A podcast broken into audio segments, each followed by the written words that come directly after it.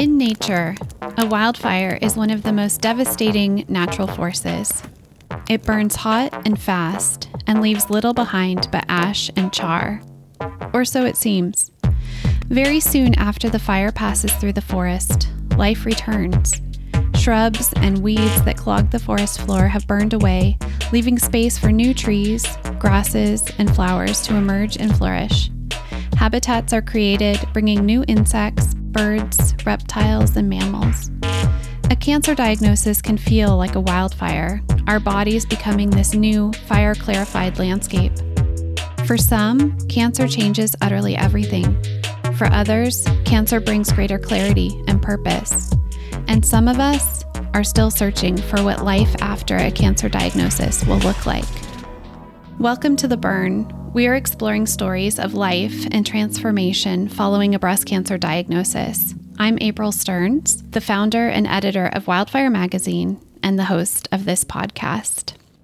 Today, we're going to hear our first piece from our Money and Cancer issue. Before we jump in, though, have you downloaded your journal companion to this podcast yet? hop over to wildfirecommunity.org slash the hyphen burn to get your own printable journal of some of our favorite writing prompts from this podcast. My goal, as always, is to get you writing so that you can experience the healing power. So go over to wildfirecommunity.org slash the burn to download your beautiful journal companion now. All right, let's get into our story today. So, my question is if we tell our breast cancer stories through the lens of how we feel about money, what can we learn? In 2012, on the day of my biopsy, I was 34 years old. I had just finished paying off my daughter's birth. I had other debts I was working away at, and here came yet another big, unexpected bill. The day of the breast biopsy, I was instructed to bring $500 in cash to my radiology clinic. It was a lot of money for me that day a stressful amount of money on top of being stressed about the lump in my breast. I remember feeling nauseous about that money. It didn't help that the receptionist told me that my $4,500 insurance deductible was quote unquote awful. I had never given my deductible a second thought before, had never needed to. But all of a sudden, my insurance deductible was saying something about me. I felt judged and humiliated. I felt like a little kid trying to do grown up medical things and failing. And this was before the word cancer was even uttered, and then the cascade of bills that came with that. So, money stories tell us a lot. They tell us about our families, our beliefs, our loves, our traumas, our deep feelings. How do you feel? Our story today is going to get into one person's feelings about money Within the pages of our brand new Money and Cancer issue, we have 16 writers, all diagnosed young with breast cancer, getting very vulnerable and sharing how cancer has changed their relationship with money and how that ultimately has transformed their lives. My guest today is one of these writers, as I said, and I am so excited that she's here with me today. Jean Criss is an author, a digital media entrepreneur, a festival and multimedia producer, a tech innovator, a post surgical fashion designer, and a certified bra fitter. She was diagnosed with both stage zero and stage one ductal breast cancer in her mid 40s. And since treatment 15 years ago, Jean has had no evidence of disease. Welcome to the burn, Jean. Thank you so much, April. Thanks for appreciate you having me. Absolutely. I'm so excited that you're here. So, as I said, you are our first writer from the Money and Cancer issue to come on with me. And you are reading a piece that you called My Million Dollar Boobs Led to a Million Words. So, after you read, we will talk. And those of you listening, stay tuned to the end for a writing prompt inspired by today's chat. All right, Jean, I'll let you take it away. Thanks so much.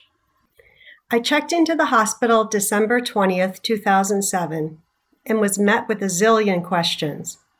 Didn't the hospital administrators know me by now since the July 2007 bilateral breast cancer diagnosis?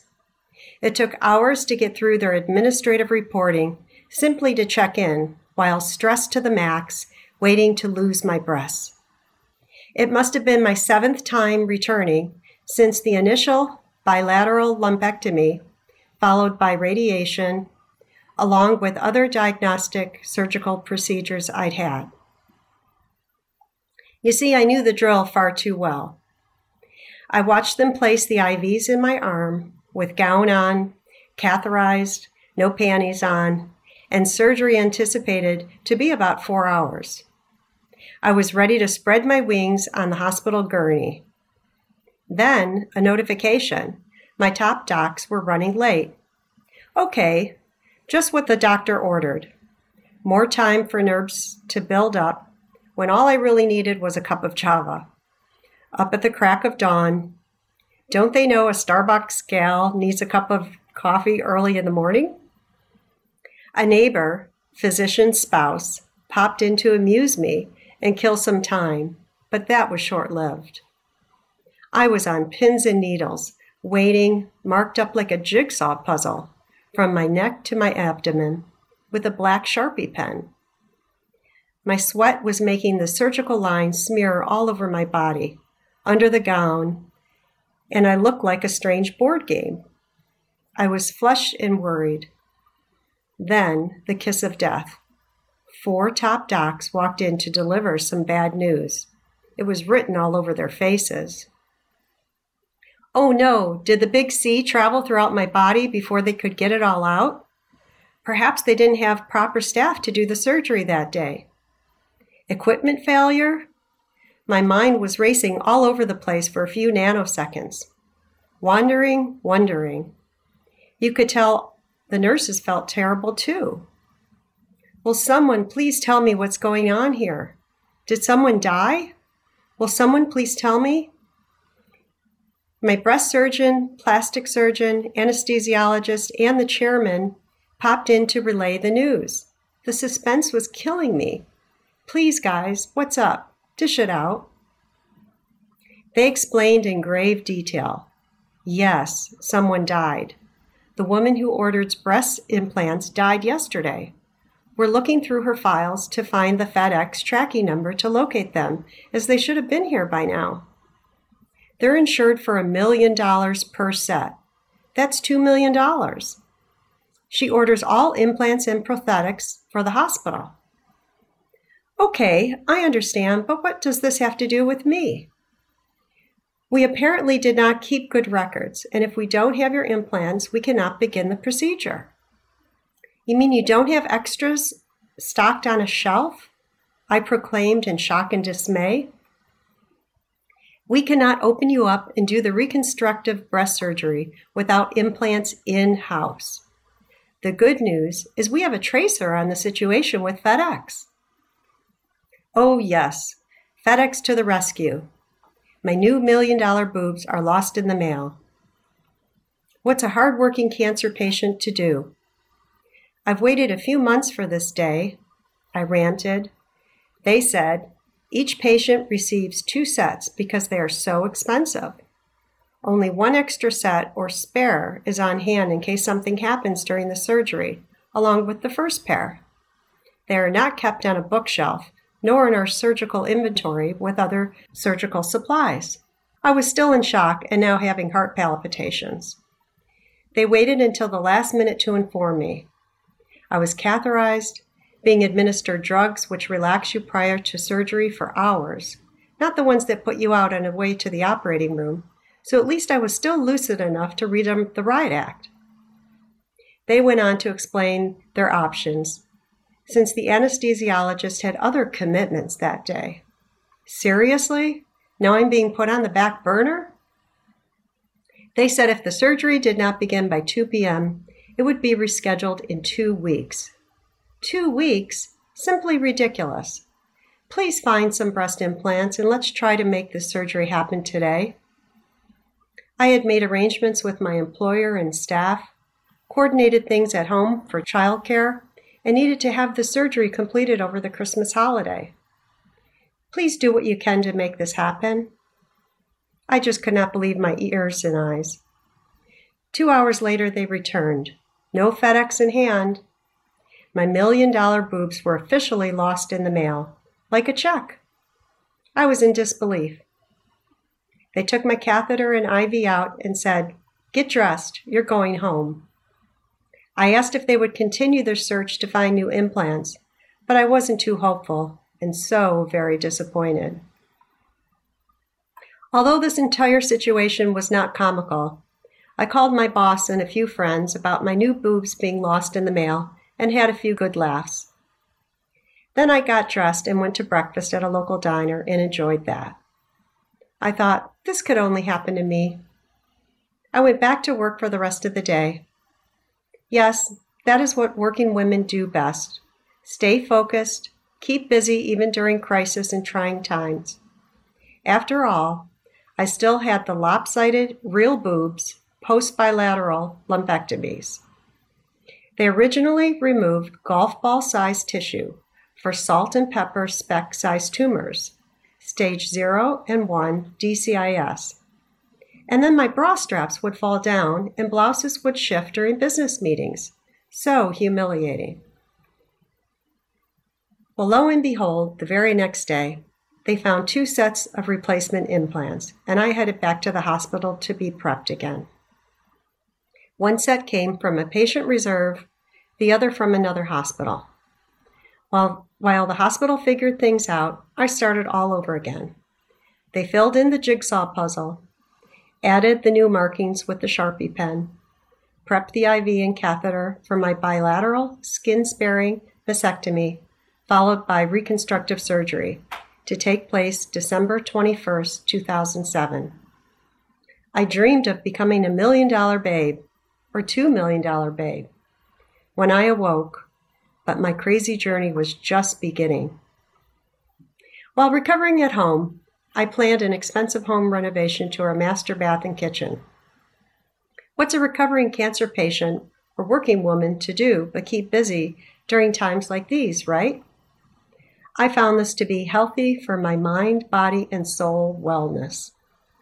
While emptying those ugly drains and tubes, wearing those ugly utilitarian bras that woke the neighbors every time I unlatched the Velcro, I got inspired at home. First, I researched women with million dollar boobs and learned JLo's legs were insured for a million dollars each. Comically, I thought, perhaps it was time I got a bigger life insurance policy out on me, since my new rack was oh so valuable. I had another few good laughs to myself and wrote this all off. As simple as that. There was nothing I could do to change the circumstances of losing my breasts, but honestly, I wondered, why do those implants cost so much?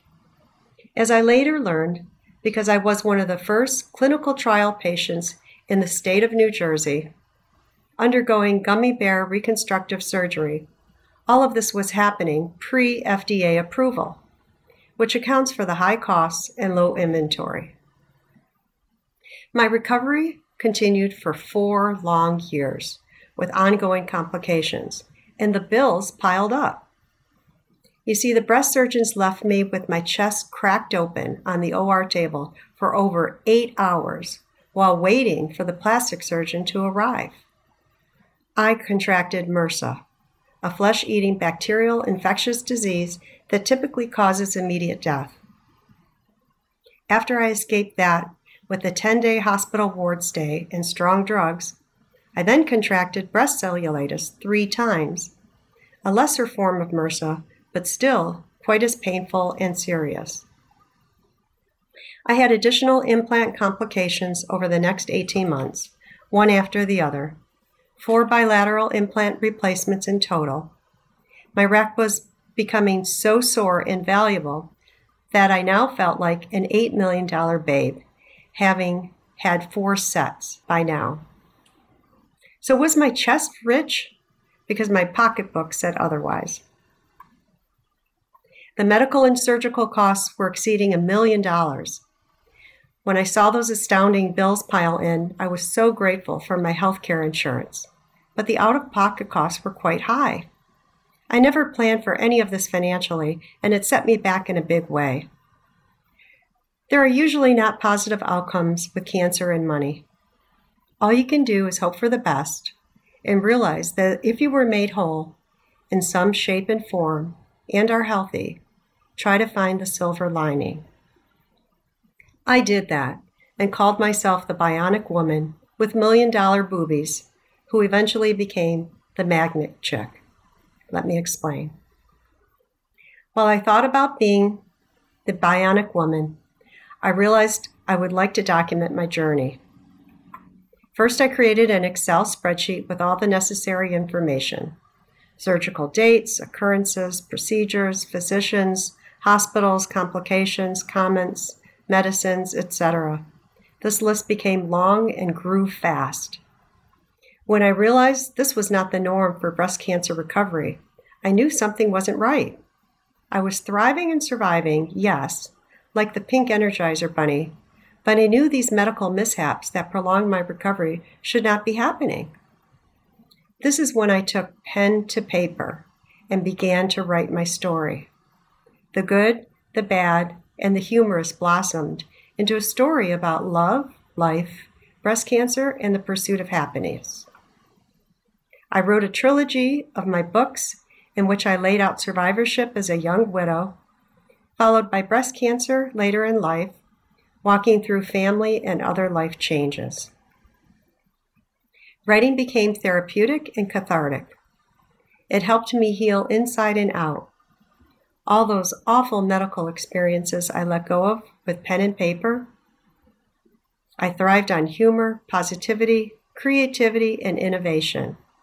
Eventually, finding my voice in writing led me to my next chapter developing a comfortable wrap bra using magnets, a la Magnet Chick, with straps that don't creep down, that hold the medical drains and are contemporary, colorful styles, and so on. But the story of my Crisscross Intimates collection is a story for another time. Life isn't about my million dollar boobs. Rather, it's about the millions of words breast cancer has given me to thrive and drive life forward with fortitude, inspiration, and innovation in ways I never thought possible before. Mm, thank you so much, Jean. That was beautiful and powerful. Thank you. Yes. Well, let's take a quick break here. We'll let you catch your breath, maybe take a sip of water, and we'll listen to a testimonial. Hi. My name is Megan Nathanson. In 2019, I was diagnosed with stage 2 breast cancer at the age of 45. This diagnosis was within weeks of a dear friend who had also recently been diagnosed. Throughout our treatment, my friend and I became like sisters navigating this difficult path together. It didn't matter that we had different challenges or made different decisions. Eventually, my friend introduced me to Wildfire Magazine and the wildfire community, encouraging me to share my writing about what was similar in our experiences. It took me a while, but finally, I submitted a story for consideration. I hoped my piece would be selected for the community issue because while the presence and impact of cancer in my body had grown smaller, my sense of connection with all those surrounding me had blossomed. There may be no conveyance to the great beyond more powerful than the heart of a fellow traveler. To my delight, the piece I'd written, There Can Be Joy, was chosen to appear in a spread of gorgeous pages that launched in August September 2021. Although Wildfire focuses primarily on the lives of women who have experienced breast cancer, I believe the stories shared within the magazine and on the Burn podcast transcend the singular topic meeting anyone who reads or listens with an inspiring message. We can all grow and reflect on the human experience, celebrating our own unique survival. To the outside eye, it looked like Tara Coyote was living the perfect life in the suburbs with her musician husband, successful Pilates studio, and Brady Bunch type family.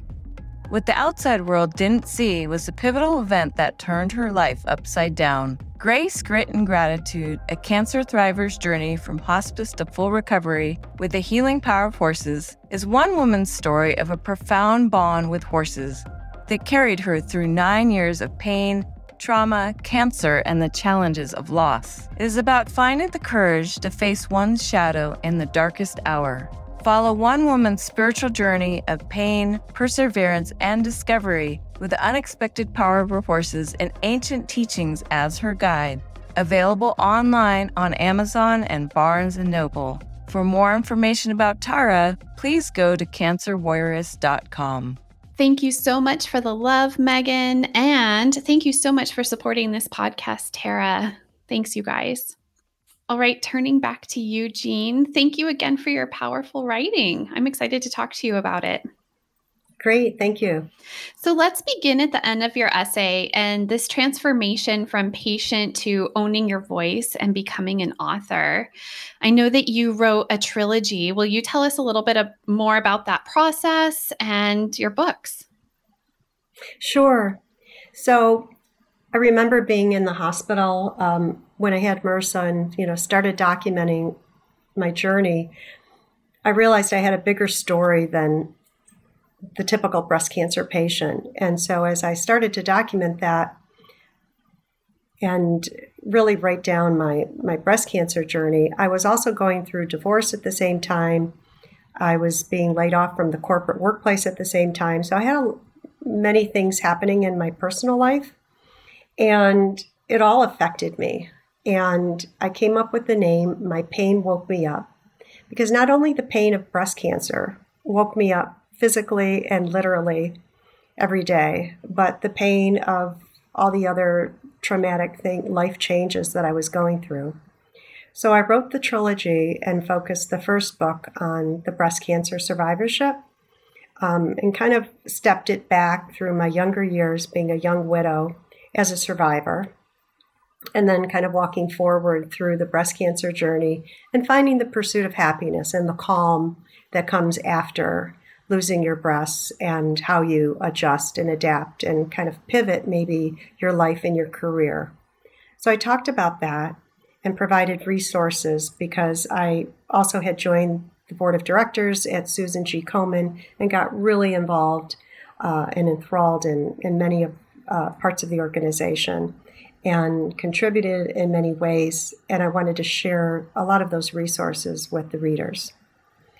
And then I wrote my second book about the legal and justice system, about going through divorce, and tried to make it humorous, even though it wasn't a funny situation, just because it just helped me for healing. Mm-hmm. And uh, it wasn't a fun time whatsoever, but um, I think I found a lot of um, cracks and mishaps in the legal system, like I did in the medical system.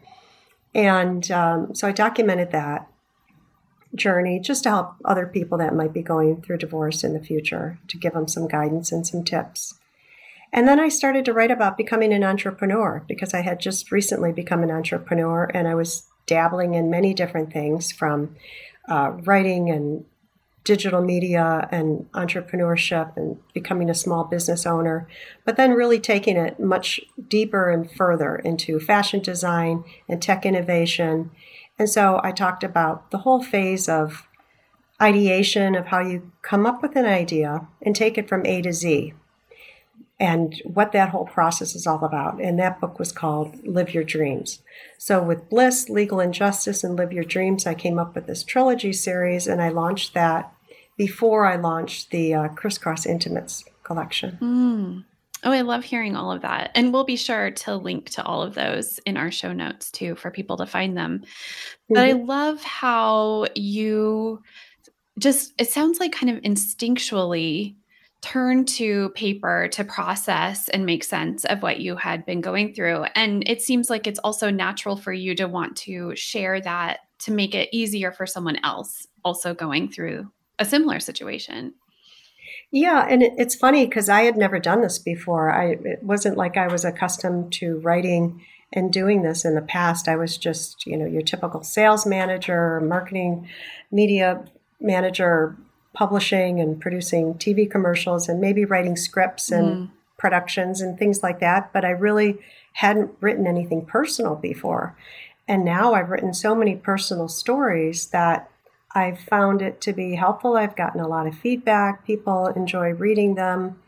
And I ended up uh, writing as a columnist for many different intimate apparel magazines and uh, business magazines. And just, I found that sharing tidbits of what you've been through and then relating it to whatever the topic may be um, has been inspirational to my writing style. And uh, that pen to paper has really been a direction that I've enjoyed, you know, something passionate that I'm about, and I continue to do. Mm-hmm. Well, I wonder if you might have any advice for people who don't consider themselves writers. You know, I have mm-hmm. a lot of people come to Wildfire who like you're just describing, maybe have written professionally, you know, written in a very different way. And then the trauma of going through cancer combined with all of the the other traumas right? Like none of us seem to arrive at cancer without having other life traumas. So it all mm-hmm. stacks up. And so people eventually come and feel like they need to start writing and they feel like they have these stories that need to come out but have maybe never done vulnerable writing before really put the spotlight on themselves so what how was that experience for you when you first started that? Did you find it alien or did it kind of flow for you? Or do you have any advice there? Yeah, no, I do. Um, I had some people reach out to me on LinkedIn and, you know, ask for advice. You know, they had this idea, they wanted to, you know, they shared with me their personal experience and they said, I, I don't know where to go from here. You know, how do, how do you go about publishing a book? Mm. How do you go about, you know, taking your idea and making it into a story? Or how do you take, um, you know, this poem and then broaden, you know, the, the concept from that? So I have given some tips and advice to people along the way. I have uh, business consulting services available. And it's actually very similar to, you know, I think your workshops are fabulous and how you kind of break down um, the context of how to write and and really going deep into the thought process of you know what they have experienced and making them really think about what they feel and what they've you know how they've been vulnerable during that time kind of brings out that creativity. And you know it's funny a lot of photographers and um, uh, videographers that I started working with early in the fashion business told me that I was most creative. They saw most creativity in me when I would be going through the most tragic tragic times in my life. Mm. And I realized that that is very true. I think a lot of your most creative creativity comes out through tragic experiences. And so if you can somehow document them, if it's a thought, if it's a, you know, a message, whatever, even if it's in the middle of the night, I suggest wake up, write it down because in the morning you may not re- remember it the same way that you thought about it. If, um, you know, you're in the shower, whatever, you know, stop and take a break and and jot down those thoughts because it may turn into something. And I do that. I, I actually, if I I take notes, I make lists all the time, and I really build upon those. And sometimes, I mean, I can be doing one thing and I'll have an adjunct thought about something else and I'll jot it down and then go back to it at a later date and then kind of build on that thought or that, um, you know, concept and, and build it into a story. Mm. So sometimes that's helpful too.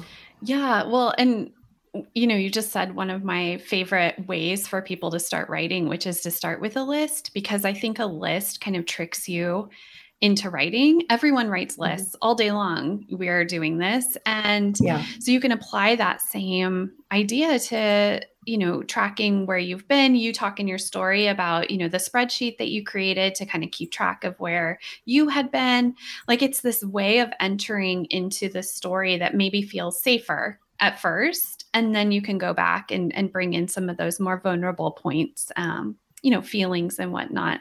So i love that you do that too. Yeah and i think sometimes too it may let you look at it from a different perspective maybe a maybe it's not a global perspective, but you're looking at it from a top down and looking at it from a different view. And also, you may be able to share that list if you're comfortable with somebody else to say, What do you think about this? And you might be able to get some insight from a valuable friend or colleague that might be able to share some insight as well. Mm-hmm. Oh, absolutely. Yeah, well, so I want to um, kind of switch gears here just a little bit and go into the entrepreneurial work that you've done beyond being um, an author and into mm-hmm. your bra design. Will you tell us a little bit more about about magnets and uh, you know uh, just shaking up the the garment industry? Yeah, that's exactly what I did. So I really have never been a fashion designer, didn't know anything about it, and I just kind of jumped right into it. I because I had four long years with my breast cancer recovery and back and forth into the hospital and multiple hospitals, I was given different types of bras, and each one I really disliked. it was uncomfortable, they were ugly, and I would typically have a surgery on a Thursday and try to go back to work on a Monday. So you would still have to wear these bras, and I would be hiding them, you know, and oftentimes wear my um, now my ex husband, but his shirts to work because you try to have to cover them. They would be really high up to the neck and you know, it wouldn't be fashionable underneath that you could wear a, a feminine blouse or anything like that over it. And so, number one, I was trying to hide them. Number two, they're just uncomfortable and they weren't fashionable. So I just decided that they needed to fashion forward. And I kept waiting and waiting. And after I wrote my book, I said, gee, somebody's why hasn't anybody come out with anything? It's four years later, you know, I still don't see anything contemporary in the market. And um, so I just decided to give it a whirl. You know, one hospital stay, I was like, you know, just sketching pen to paper again and and decided to design some sketches. And I was never a drawer or anything like that, an artist. And I ended up designing a whole utility patent design of 20 designs and went through the whole process of uh, you know hiring a patent attorney and uh, you know creating a logo and trademark and copyright and all that for for the brand and went through the the traditional process of creating a whole new brand and um, then put it into play and i did exactly what i the steps that i wrote in live your dreams of how to you know create a product and I did the outsourcing, the manufacturing. I searched companies and products and bra straps and fabric and bra manufacturers and all of that myself. And I just self educated, just like I did with self publishing. And for me, it was exciting because it was new, but it wasn't uh, so foreign. It was almost like I was just new, learning a new customer, but I wasn't really you know, threatened or, you know, intimidated by learning this side of the industry. And I networked from the top down in the fashion industry and you know, collaborated with many new partners, created an advisory board, and just figured out how to make it happen with my media and tech background. And that's what I did. And I, the, the bra, the first bra that I came out with called the Nina bra was dedicated to my aunt who died of breast um, breast cancer, stage four malignant breast cancer. So I wanted it to be named after her. And a couple of my other designs are named after family and friends as well. But this particular bra has a magnet on both sides so that it's a wrap bra and you can just slide into it. I realized I had a very difficult time lifting my hands over my head and I couldn't even shut the windows in my home and my home at the time had over 30 windows and I was really frustrated. And as a single mom, you know, it was, you know, I could barely lift a bag of groceries, you know, after having so many breast surgeries and you lose your muscles and everything, um, the upper body. So I really wanted a bra that would be comfortable and easy to get slip into. So that was one of the designs. Uh, because the bra straps kept falling down, I created the racer back and I wanted it to be sexy, so I added mesh to it. And I used all high end accessories and fabrics, uh, luxury fabric from Italy, uh, so that it's seamless and laser cut. You don't have to have any seams. I never liked anything picky or, you know, that could be um, bothersome, especially you have so many incisions that, you know, I didn't want anything rubbing up against you. So I added a lot of soft, cushiony padding, and um, just try to make it look really fashionable. And the other thing, I, I made it colorful. You know, I made 10 different colors um, and matching briefs and thongs. And everyone was saying, you know, in the bra industry, they were saying, why are you making thongs? Why are you making briefs? I'm like, because when you look down at yourself after you've lost your breasts, you know, you, you want to look good and you want to feel good about yourself. So I wanted the whole ensemble. So I did that.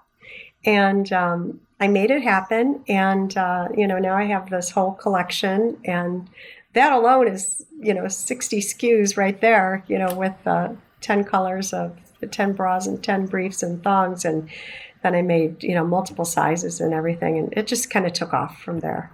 So I invested a lot up front. I just didn't start with one color, one bra, and start going easy. I kind of went full force.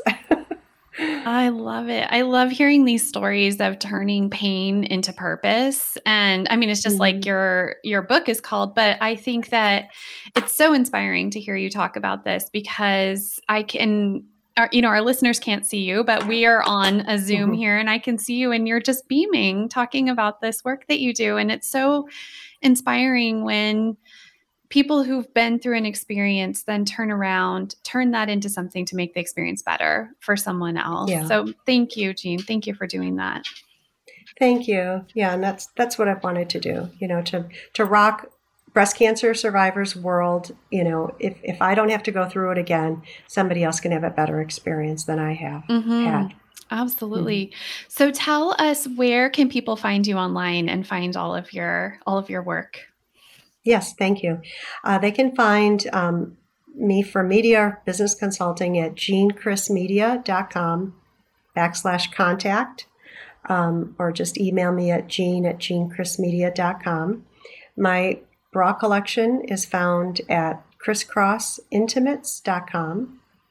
And um, the book series is also found under jeancrissmedia.com backslash author trilogy series. So you'll find everything there. You'll also find the books and the bras sold on Amazon and in a variety of other marketplaces. Perfect. And we'll link to everything too. Okay. So, my writer and guest today is Jean Criss. Her piece was called My Million Dollar Boobs Led to a Million Words. This is out now in the August September 2022 issue of Wildfire called Money and Cancer. Thank you again, Jean. Thanks, April. I'm April Stearns, and you've been listening to The Burn. The Burn's a production of Wildfire Magazine, where we share breast cancer stories from young women like you've never read or heard before. We also strive to inspire you to write your story like you've never written it before. Stay to the end for a writing prompt inspired by today's chat. Our producer is Bill Smith of Shoe Production, and our production assistant is Monica Haro. Want more on the life changing transformation to be had from telling your breast cancer stories? Visit wildfirecommunity.org to find a copy of the issue shared in today's episode, to find our now 38 issues in the Wildfire archives, and to take a writing workshop with me. There's no place on the planet like a wildfire writing workshop, and I want you to experience it for yourself. Discover how to write your way back to yourself, write your way to reclaiming your body and your story, and don't forget to subscribe to The Burn and listen to it wherever you go. Here is today's writing prompt. I want you to make a list of all the times money has come up in your cancer experience.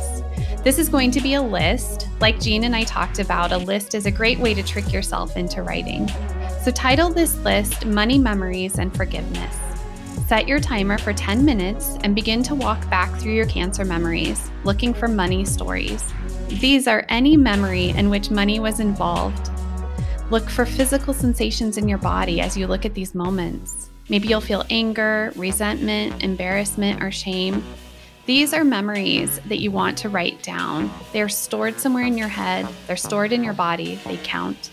Begin with 10 minutes, keep your hand moving, write down this list of everything you can think of. And then part two is to take one memory from your list of money memories and tell the story behind it. Set your timer for 10 minutes, write without stopping. Where will it take you? Who else was there? What was happening? Happy writing! Thanks for listening. Until next time, take good care.